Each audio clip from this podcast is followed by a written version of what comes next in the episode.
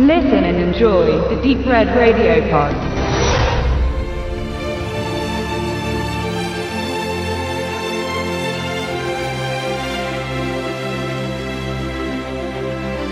Das neue russische Blockbuster-Kino nähert sich in Look und Inhalt immer mehr dem amerikanischen an.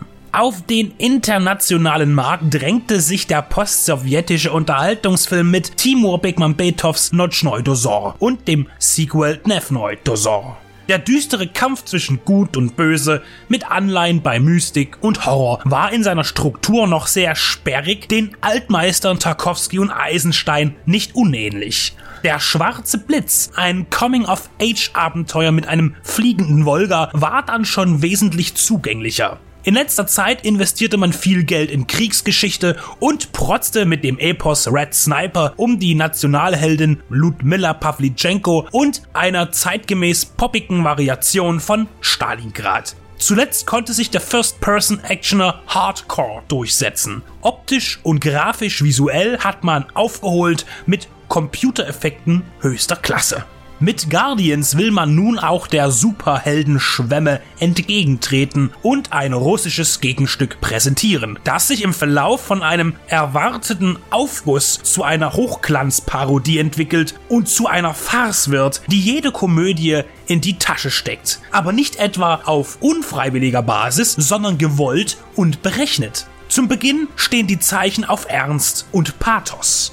Zur stalinistischen Herrschaftszeit leitet der Wissenschaftler August Kuratow eine Reihe von Experimenten am Menschen, deren Fähigkeiten durch Genmanipulation gesteigert und erweitert werden sollen. Er schuf eine unsichtbare, einen Mann, der einen telekinetischen Einfluss auf Steine hat, ein Wehrwesen, halb Mensch, halb Bär und einen Schwertkämpfer, der sich blitzschnell teleportieren kann.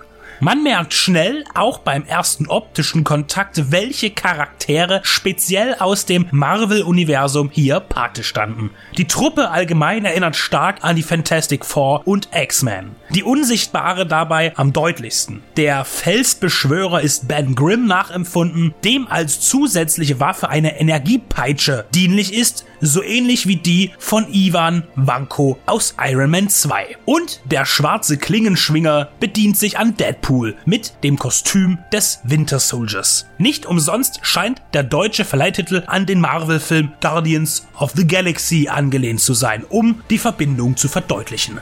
Ihr Schöpfer, Kuratov, begeht auch einen Selbstversuch und verwandelt sich äußerlich in den Toxic Avenger, mit der Macht, jegliche maschinelle Technik von Geisterhand beherrschen zu können. Nun, in der Gegenwart, nachdem Kuratov abgetaucht war, ist sein Plan, Russland in seine Gewalt zu bringen, indem er modernste Robotermaschinen des Militärs und einen alten Kriegssatelliten übernimmt und den direkten Angriff startet. Die Regierung sucht nun das in alle Winde verstreute Quartett, um es gegen ihren Entwickler antreten zu lassen.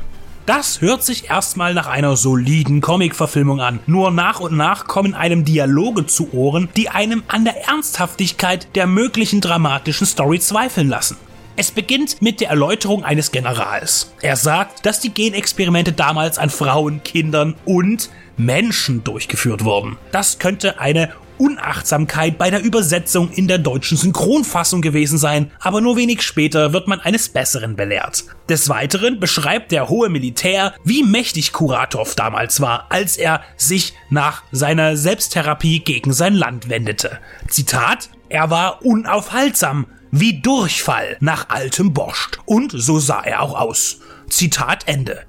Was nun folgt, ist eine Kette von zotigen Witzen und trockener Situationskomik, wie man es von den Gag-Ansammlungen des Zucker Abrams Zucker Gespanns aus der nackten Kanone oder Hotshots kennt. Zudem macht sich der Film vorwährend über die russische Armee und die einfache Bevölkerung lustig, spielt mit Klischees und Übertreibungen. Die Mutationsthematik ist dann vielleicht sogar eine augenzwinkernde Anspielung auf den ständigen Vorwurf und auch die Bestätigung von Doping im russischen Profisport. Einen NSA-Trump-Seitenhieb hat man sich zudem auch nicht nehmen lassen. Ein weiteres Beispiel für den Holzhammer-Humor ist ein Dialog zwischen dem bereits verbal aufgefallenen General und der Frau, die beauftragt ist, das Heldenteam aufzustöbern und zu leiten. Haben Sie noch Fragen, Major Latrina? Sie entgegnet, General, mein Name ist Larina und ich habe keine Fragen. Aber ich müsste auf die Toilette. Interessant wäre, wie sehr sich die Übersetzung am Originalton orientiert. Zwischen all diesen proletenhaften Äußerungen gibt es auch die leisen Momente. Es sind immer Einzelgespräche zwischen Larina und den Mutanten, die ihr dann etwas Trauriges aus ihrem Leben erzählen, ihr Herz ausschütten. Das ist dann so theatralisch dargeboten, dass man gleich den nächsten herben Witz erwartet, der diesen menschlichen Moment untergräbt. Ja, dass ein Tittenspruch den Funken Ernst beendet. Das geschieht aber überraschenderweise nicht. Doch der erwartende flache Ansatz folgt umgehend in der nächsten Szene. Das wirkt alles nicht nervig oder peinlich. Nein, es ist wahrhaftig lustig und man muss ehrlich lachen. Denn die Kombination aus optisch relevanten Effektkino und Schenkelklopfern ist so absurd, dass sie einem mit voller Wucht trifft und eiskalt erwischt. 380 Millionen Rubel hat Guardians gekostet. Je nach Kurslage sind das ungefähr 5 bis 6 Millionen US-Dollar. Man findet reale Pyro-Effekte in Einklang mit gut ausgearbeiteten CGI-Effekten. Nicht immer sind die Konturen zufriedenstellend, aber meistens sind die programmierten Zugaben anstandslos umgesetzt. Einzig bei der Unsichtbarkeit und dem Bärenmenschen sieht man, dass man mit dem Budget nicht alles glaubhaft umsetzen konnte. Die Zerstörung Moskaus ist aber sehr eindrücklich erstellt worden.